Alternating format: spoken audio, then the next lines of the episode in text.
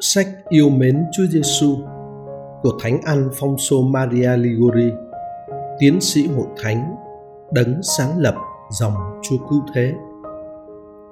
Chương 4 Chúng ta phải yêu mến Chúa Giêsu Kitô.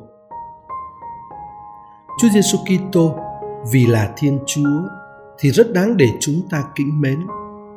Nhưng khi Ngài yêu thương chúng ta như Ngài đã, đang và sẽ yêu thương thì Ngài muốn đặt chúng ta nếu có thể nói như vậy vào tình trạng khẩn thiết phải yêu mến Ngài.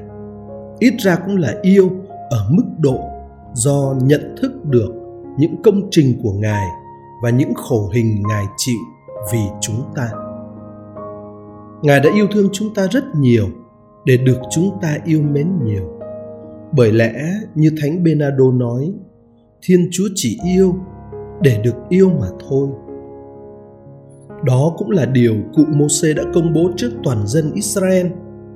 Giờ đây hỡi Israel, nào Đức Chúa Thiên Chúa của anh em có đòi hỏi anh em điều gì khác đâu, ngoài việc phải kính sợ Đức Chúa, Thiên Chúa của anh em, đi theo mọi đường lối của người, yêu mến phụng thờ người hết lòng, hết dạ. Cũng vậy, giới răn đầu hết mà Đức Chúa ban cho loài người chính là Ngươi sẽ yêu mến Đức Chúa là Thiên Chúa ngươi, hết lòng ngươi. Và Thánh Phaolô nói rằng, yêu mến là sự đầy tràn, hay nói cho rõ ràng hơn theo bản văn Hy Lạp là chu toàn tất cả lề luật. Ai có thể tự bào chữa cho mình khỏi phải yêu mến Thiên Chúa đấng đã chết trên thập tự vì yêu chúng ta? Ai có thể bịt tai trước những tiếng nói của những gai nhọn, những mũi đinh, những cực hình và những dòng máu châu báu kia? Tất cả những thứ ấy, hằng kêu lên, đòi chúng ta phải yêu mến, đấng đã yêu thương chúng ta dường ấy. Ôi, để yêu mến thiên chúa đáng kính mến ngàn trùng, một trái tim nhỏ bé có là gì? Để đáp trả cho cân xứng tình yêu của Chúa Giêsu Kitô, thì phải có một Thiên Chúa khác chịu chết treo trên cây thập tự vì yêu. Thánh Francisco Salesio viết, Sao chúng ta chưa lao vào kết hiệp với Ngài trong tinh thần để được cùng chết với Ngài trên cây thập tự? Chính Ngài là đấng đã muốn chịu chết để được chúng ta yêu mến. Thánh Tông Đồ thì tuyên bố với ta rất rõ ràng nếu Chúa Giêsu Kitô đã chết vì tất cả chúng ta thì ấy là để tất cả chúng ta không còn sống cho chính mình nữa mà là chỉ sống cho Thiên Chúa là đấng đã chết vì chúng ta. Chúa Giêsu Kitô rất vui khi chúng ta năng nhắc nhớ lại công trình cứu độ Ngài đã thực hiện. Và hẳn là Ngài sẽ buồn lắm khi thấy chúng ta xem thường, không suy nghĩ gì về công trình ấy giả sử có một người đã vì bạn hữu mà chịu biết bao cực hình, bao lời lăng nhục, rồi bị bỏ tù nữa, hẳn người ấy sẽ rất buồn khi biết rằng bạn mình không nhớ, thậm chí không muốn nghe nói đến những đau khổ mình đã chịu vì anh ta. Nhưng ngược lại, người ấy sẽ rất vui sướng vì bạn mình yêu mến và ghi ơn mình cũng vậy sau khi đã chịu biết bao khổ hình và chịu chết vì yêu thương chúng ta Chúa Giêsu Kitô rất vui mừng thấy chúng ta nhắc nhớ công trình cứu độ của Ngài với một tấm lòng tri ân sâu xa. Trước khi nhập thể vào trần gian, Chúa Giêsu Kitô đã được các tổ phụ, các ngôn sứ và mọi dân mọi nước ước ao mong chờ. Ngày nay, khi Ngài đã đến và đã ra tay cứu độ loài người, thì hẳn nhiên đối với những người đã biết rằng ngài đã làm việc, đã chịu đau khổ, đã chết ô nhục trên thập tự vì ơn cứu độ của họ, thì ngài phải là trung tâm của mọi ước vọng và mọi lòng yêu mến. Vì vậy, vào đêm trước ngày chịu chết, Chúa Giêsu đã thiết lập bí tích thánh thể và truyền cho chúng ta tưởng niệm hiến tế cứu độ của Ngài mỗi khi chúng ta tham dự tiệc thánh thể. Anh em hãy cầm lấy mà ăn. này là mình, thầy hãy làm việc này mà nhớ đến thầy thánh tông đồ thêm vì mỗi lần anh em ăn bánh ấy và uống chén ấy, anh em loan báo sự chết của chúa cho tới lúc ngài đến giáo hội lặp lại điều ấy trong lời cầu nguyện. Lạy chúa, chúng con loan truyền việc chúa chịu chết. Chỗ khác, giáo hội ca lên, ôi tiệc thánh nơi chúa giêsu kitô đón nhận chúng tôi và việc tưởng niệm cuộc khổ nạn của ngài đổi mới cuộc đời chúng tôi. Chúng ta phải nhận rằng, chúa kitô yêu mến những người năng nghĩ đến cuộc khổ nạn của ngài, bởi vì ngài đã để lại cho chúng ta mình và máu thánh ngài trong bí tích thánh thể như là một kỳ vật luôn luôn hiện diện, nhắc nhở chúng ta rằng ngài đã chịu chết vì chúng ta. Hầu nhờ đó, cùng với lòng biết ơn, tình yêu của chúng ta đối với ngài cũng được tăng trưởng mãi. Thánh francisco salesio gọi núi sọ là ngọn núi tình. Ngài không thể nào nghĩ đến núi ấy mà không thêm lòng kính mến Chúa Giêsu Kitô, đấng đã chết ở đó vì yêu thương chúng ta. Ôi, tại sao loài người lại không yêu mến vị Thiên Chúa đã làm biết bao sự kỳ diệu chỉ để được họ yêu dấu? Trước khi ngôi lời nhập thể, con người còn có thể tự hỏi họ có đáng được Thiên Chúa yêu mến không? Nhưng sau khi con Thiên Chúa đến trần gian và sau khi Ngài đã chết vì yêu họ, thì sao họ còn có thể nghi ngờ nữa?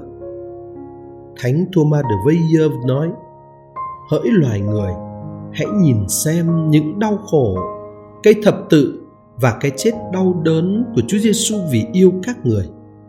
Và sau khi đã có bấy nhiêu bằng chứng hùng hồn như thế về tình yêu của Ngài, sao các người còn nghi ngờ mà chưa tin thật rằng Ngài yêu các người và là yêu vô cùng? Thánh Benado nói rằng, từ cây thập giá và từ các thương tích của Chúa cứu thế, có một tiếng nói không ngớt cao rao tình yêu của Ngài dành cho chúng ta. Trong mầu nhiệm cứu độ loài người, cách thức mà Chúa Giêsu Kitô đã dùng để thực hiện công cuộc cứu độ là một điều rất đáng để chúng ta suy đi nghĩ lại.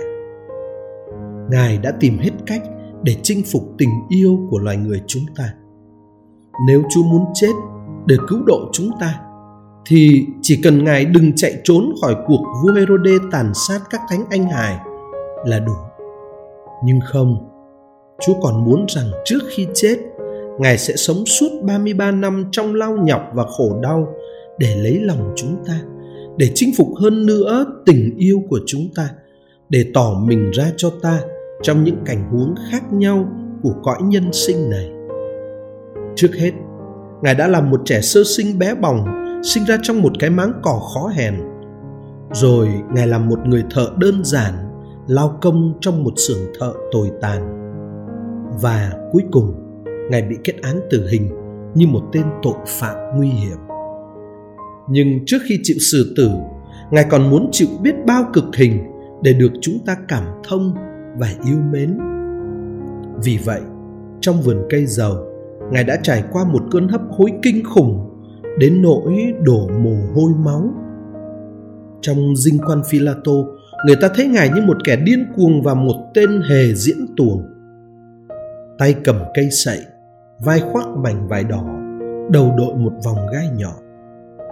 Sau đó, giữa những tiếng la ó của đám đông, Ngài bị lối đi xử tử, vai vác thập giá. Cuối cùng, trên đồi sọ, người ta thấy ngài bị treo giữa trời bởi ba cây đinh sắt to đóng chặt vào thập giá. Có đáng được chúng ta yêu mến chăng vị thiên chúa ấy? Vị thiên chúa đã chịu muôn vàn khổ đau và đã dùng hết mọi cách thức để lấy lòng chúng ta.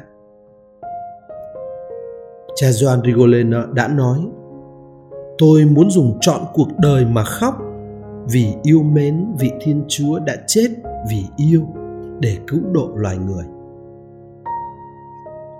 Thánh Bernardo nói, tình yêu là một thực tại lớn lao và quý giá.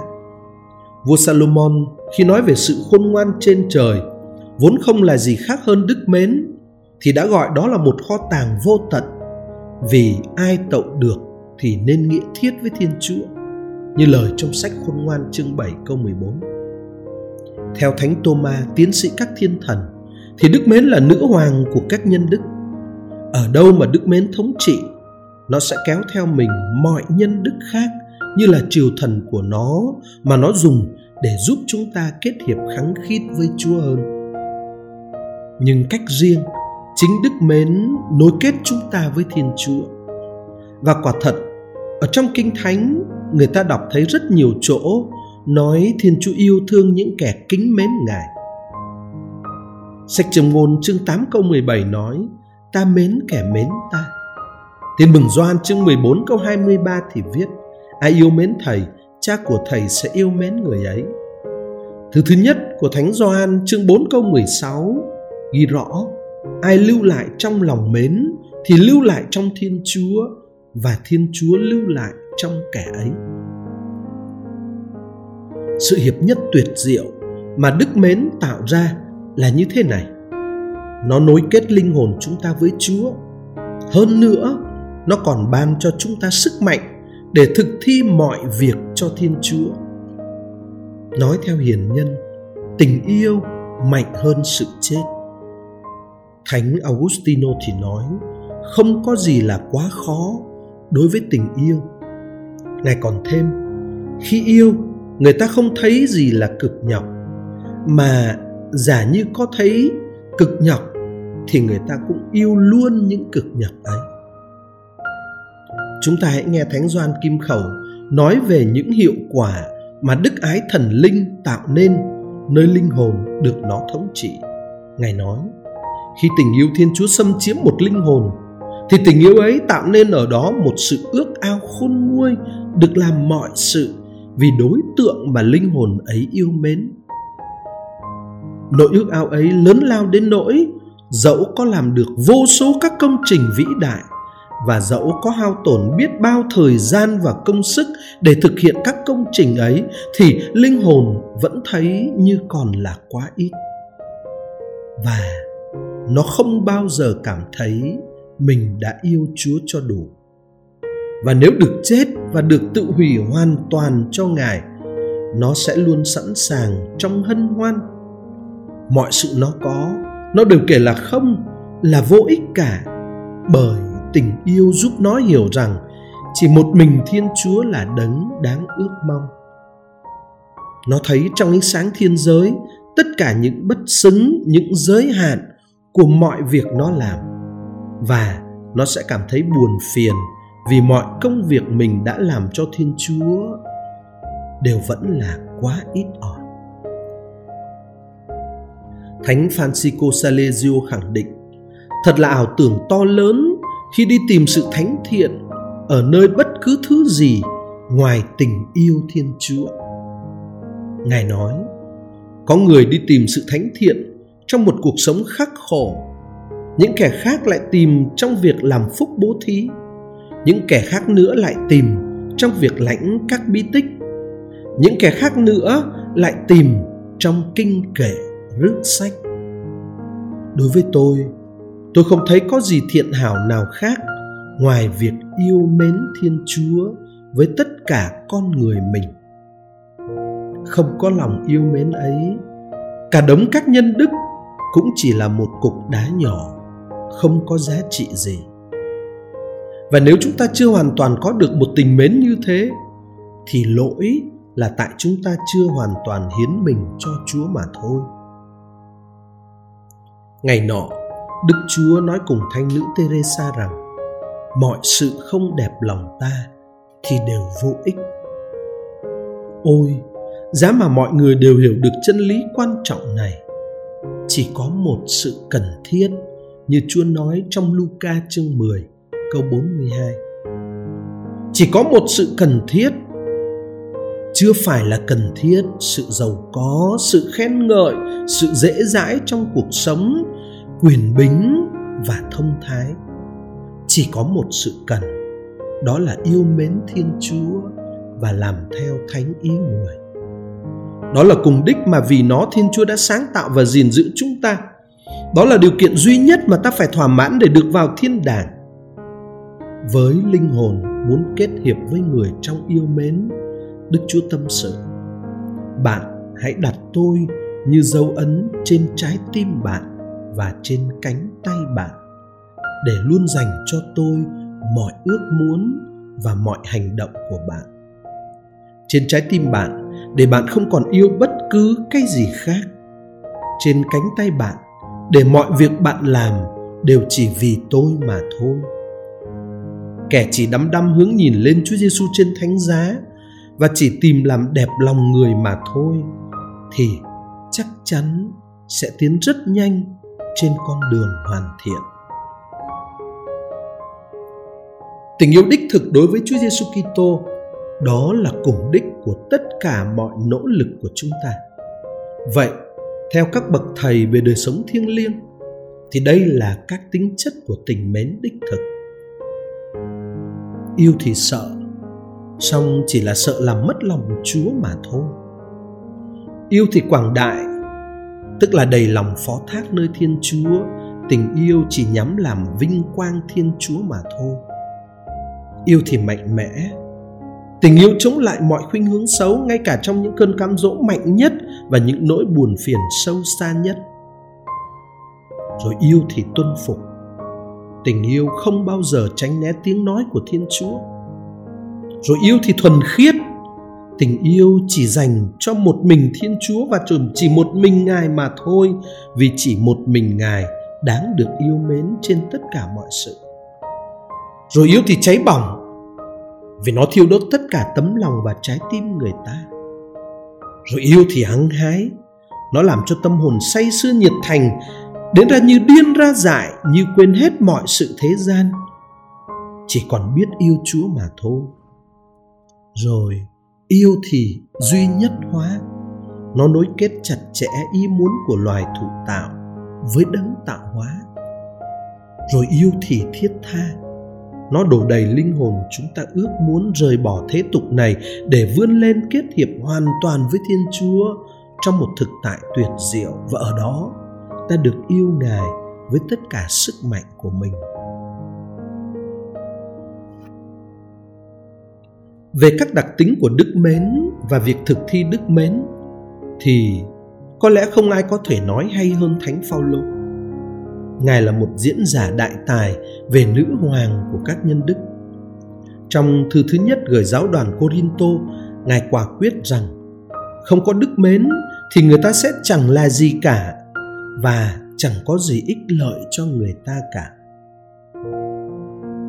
Thánh Tông Đồ viết trong thư thứ nhất gửi tín hữu Corinto chương 13 câu 2 đến câu 3 rằng, Giả như tôi được ơn tiên tri và biết mọi sự nhiệm màu, toàn cả trí chi, và giả như tôi được tất cả lòng tin khiến truyền được đồi núi, mà tôi lại không có lòng mến, thì tôi vẫn là không. Giả như tôi có đem hết gia tài cơ nghiệp mà bố thí, hay nộp cả thân xác tôi để chịu thiêu đốt mà không có đức mến thì cũng chẳng ích gì cho tôi sau đó thánh tông đồ nói đến các tính chất của lòng mến đích thực và dạy chúng ta việc thực hành các nhân đức sinh ra bởi đức mến.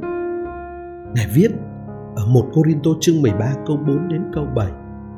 Đức mến thì nhẫn nhục, hiền hậu, không ghen tương, không vinh vang, không tự đắc, không làm điều bất chính, không tìm tư lợi, không nóng giận, không nuôi hận thù, không mừng khi thấy sự gian ác nhưng vui khi thấy điều chân thật. Đức mến tha thứ tất cả tin tưởng tất cả chịu đựng tất cả. Chúng ta sẽ suy gẫm trong các chương kế tiếp của cuốn sách này chúng ta sẽ suy gẫm các cách thức thực thi đức mến đó để xem xem ta đã có lòng mến đích thực mà ta phải có đối với Chúa Kitô hay chưa và để hiểu rõ những nhân đức ta phải thực thi để giữ gìn và làm cho tăng triển nơi ta tình mến thánh thiện ấy. Lệnh trái tim rất đáng mến của Đức Chúa Giêsu. Bất hạnh thay cho những ai chưa yêu mến Ngài. lạy chúa chúa đã chịu chết cô độc trên thập giá vì yêu loài người thế mà, sau bấy nhiêu sự, sao loài người vẫn còn có thể sống mà không nghĩ gì đến chúa ôi, tình yêu của đức chúa trời ôi, thảm thay sự vô ơn của con người loài người hỡi, hãy nhìn lên chiên thiên chúa. Con chiên vô tội đang hấp hối và chết dần trên cây thập tự vì các bạn, để đền tội các bạn và để đem lại cho các bạn quyền làm con thiên chúa. Hãy chiêm ngưỡng người đang nài xin thiên chúa là cha của người, tha thứ tội lỗi cho các bạn. Hãy nhìn lên người và hãy yêu mến người ôi lạy chúa giêsu tình yêu của chúng con ít ỏi và bé nhỏ quá. Con thật vô phúc vì đã bao năm không nghĩ đến chúa. Trái lại, còn không ngừng xúc phạm đến chúa nữa. Lạy đấng cứu thế rất đáng mến yêu. Các điều khiến con buồn sầu rên rỉ, những cực hình con đáng chịu vì tội con tất cả vẫn còn ít hơn tình yêu mà chúa dành cho con. Và điều đó khiến con cảm thấy được an ủi rất nhiều. Ôi các cực hình chúa giêsu đã chịu. Ôi các nỗi ô nhục chúa giêsu đã chịu. Ôi các thương tích chúa giêsu đã mang. Ôi cái chết thê lương chúa giêsu đã trải qua.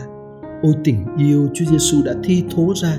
Xin hãy ghi dấu sâu vào lòng tôi để không bao giờ tôi quên yêu mến Chúa tôi, để không bao giờ hồn tôi khỏi bị thiêu đốt bởi lòng mến. Lạy Chúa Giêsu, con yêu mến Chúa. Con yêu mến Chúa lạy Thiên Chúa của lòng con. Con yêu mến Chúa lạy Thiên Chúa là gia nghiệp của con. Con yêu mến Chúa và con muốn yêu mến Chúa mãi mãi ôi xin chúa đừng để cho con bỏ chúa xin chúa đừng để con mất chúa nữa xin cho con luôn được ở với chúa xin ban cho con ơn ấy vì công nghiệp của chúa con hoàn toàn tín thác nơi chúa. Lạy mẹ maria, con cũng xin phó chót mình con cho mẹ. Lạy nữ vương của con, xin hãy làm cho con yêu mến chúa giêsu xin hãy làm cho con yêu mến mẹ nữa. Mẹ là mẹ của con và là nguồn cậy trông của linh hồn con.